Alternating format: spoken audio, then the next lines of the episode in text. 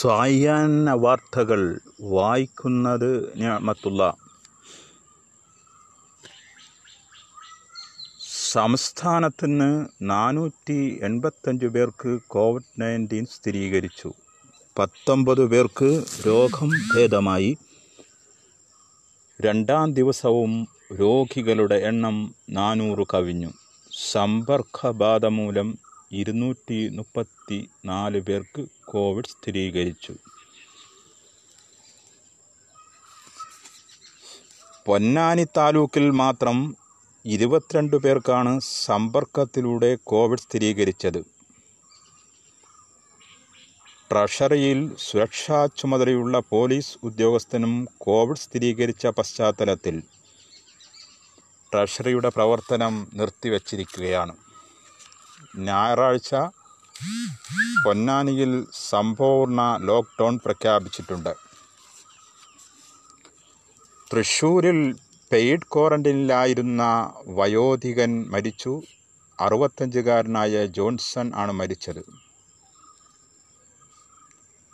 പാലക്കാട്ട് കരിമ്പ ഗ്രാമപഞ്ചായത്തിലെ കല്ലടിക്കോടൻ മലയോര മേഖലയിൽ കാട്ടാന ജനവാസ മേഖലയിൽ ഭീതി വിതച്ചു. വൻ കൃഷിനാശം.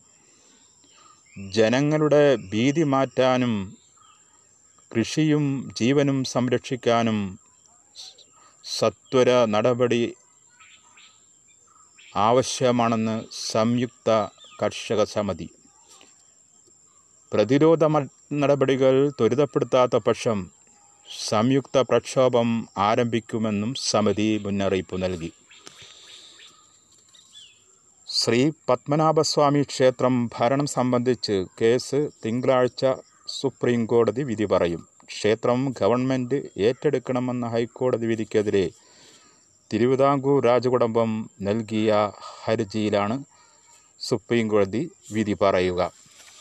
പാലക്കാട്ട് ശനിയാഴ്ച അഞ്ചു വയസ്സുകാരി അടക്കം നാൽപ്പത്തെട്ട് പേർക്ക് കോവിഡ് നയന്റീൻ സ്ഥിരീകരിച്ചതായി ആരോഗ്യവകുപ്പ് വ്യക്തമാക്കി. യു എ ഇയിൽ നിന്നെത്തിയ ഇരുപത്തിരണ്ട് പേർക്കാണ് ഏറെയും കോവിഡ് ബാധയുള്ളത്. യു എ ഇയിൽ വന്ന ഇരുപത്തിരണ്ട് പേരും സർക്കാർ ചികിത്സാ കേന്ദ്രങ്ങളിലാണ്. സൗദി നാല് തമിഴ്നാട് ഏഴ് ഒമാൻ മൂന്ന് കർണാടക അഞ്ച് ഖത്തർ മൂന്ന് ഡൽഹി ഒന്ന് യു കെ ഒന്ന് ജമ്മു കാശ്മീർ ഒന്ന് കുവൈത്ത് ഒന്ന് എന്നിങ്ങനെയാണ് ശനിയാഴ്ച കോവിഡ് നയന്റീൻ സ്ഥിരീകരിച്ചവരുടെ കണക്ക്.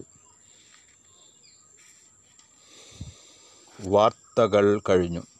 വിശദവാർത്തകൾ ലൈറ്റ് നെഡിഷനയിൽ കേൾക്കാം വാർത്തകളുടെ അവതരണവും ക്രോഡീകരണവും. V A M ഞാമത്തുള്ള